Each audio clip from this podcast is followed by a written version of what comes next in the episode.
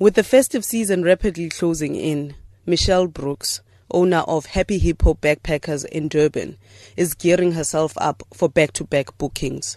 With almost 70% of the world's trade passing through the region annually, tourism businesses such as Happy Hippo are vying for a piece of the pie. Brooks says although the majority of owners in the sector are women, assistance remains a huge challenge. The challenges we face on a daily basis are utility accounts, you know, the red tape with regards to making sure that you're compliant with everything. And when laws change, for example, the liquor license, which recently you have to go and do fingerprints every year. And as a small business, it can take anything up to 10 days of your time. And as an owner, you don't have that. Not when you're fighting for your turnover so that you can stay in business. This year, South Africa takes over the chairmanship of the IORA Business Forum, deputized by the UAE's Aisha Al Kobaisi. Al Kobaisi says during her two year term, she will aim to create more opportunities for women in every sector, much like her government has done. I'm glad that my team has three females in the delegations, and I hope to see that in every member state.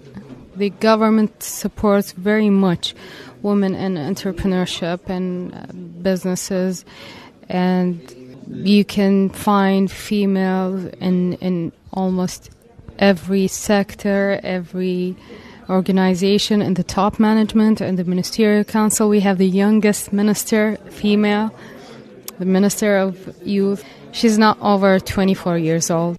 India is one of IORA's member states and the country recently hosted the association's Women's Entrepreneurship Workshop in the capital of New Delhi. The workshops are aimed at facilitating business among women along the Indian Ocean. But Professor Vishva Nath Attri, who chairs the association's studies wing, says that the skills given to women need to extend to management levels.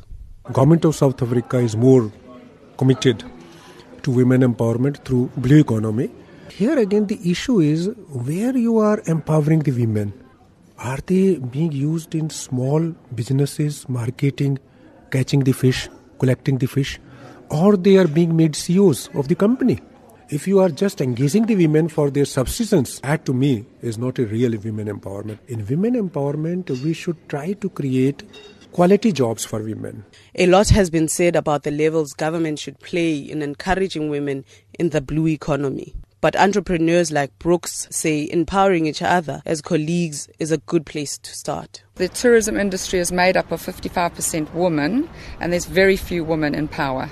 As industry leaders, like I know, for example, KZN has, we've just formed a committee of 10 women together, together with Travel Massive, and it's during the Women's Tourism Month. So we have got a movement in the right direction.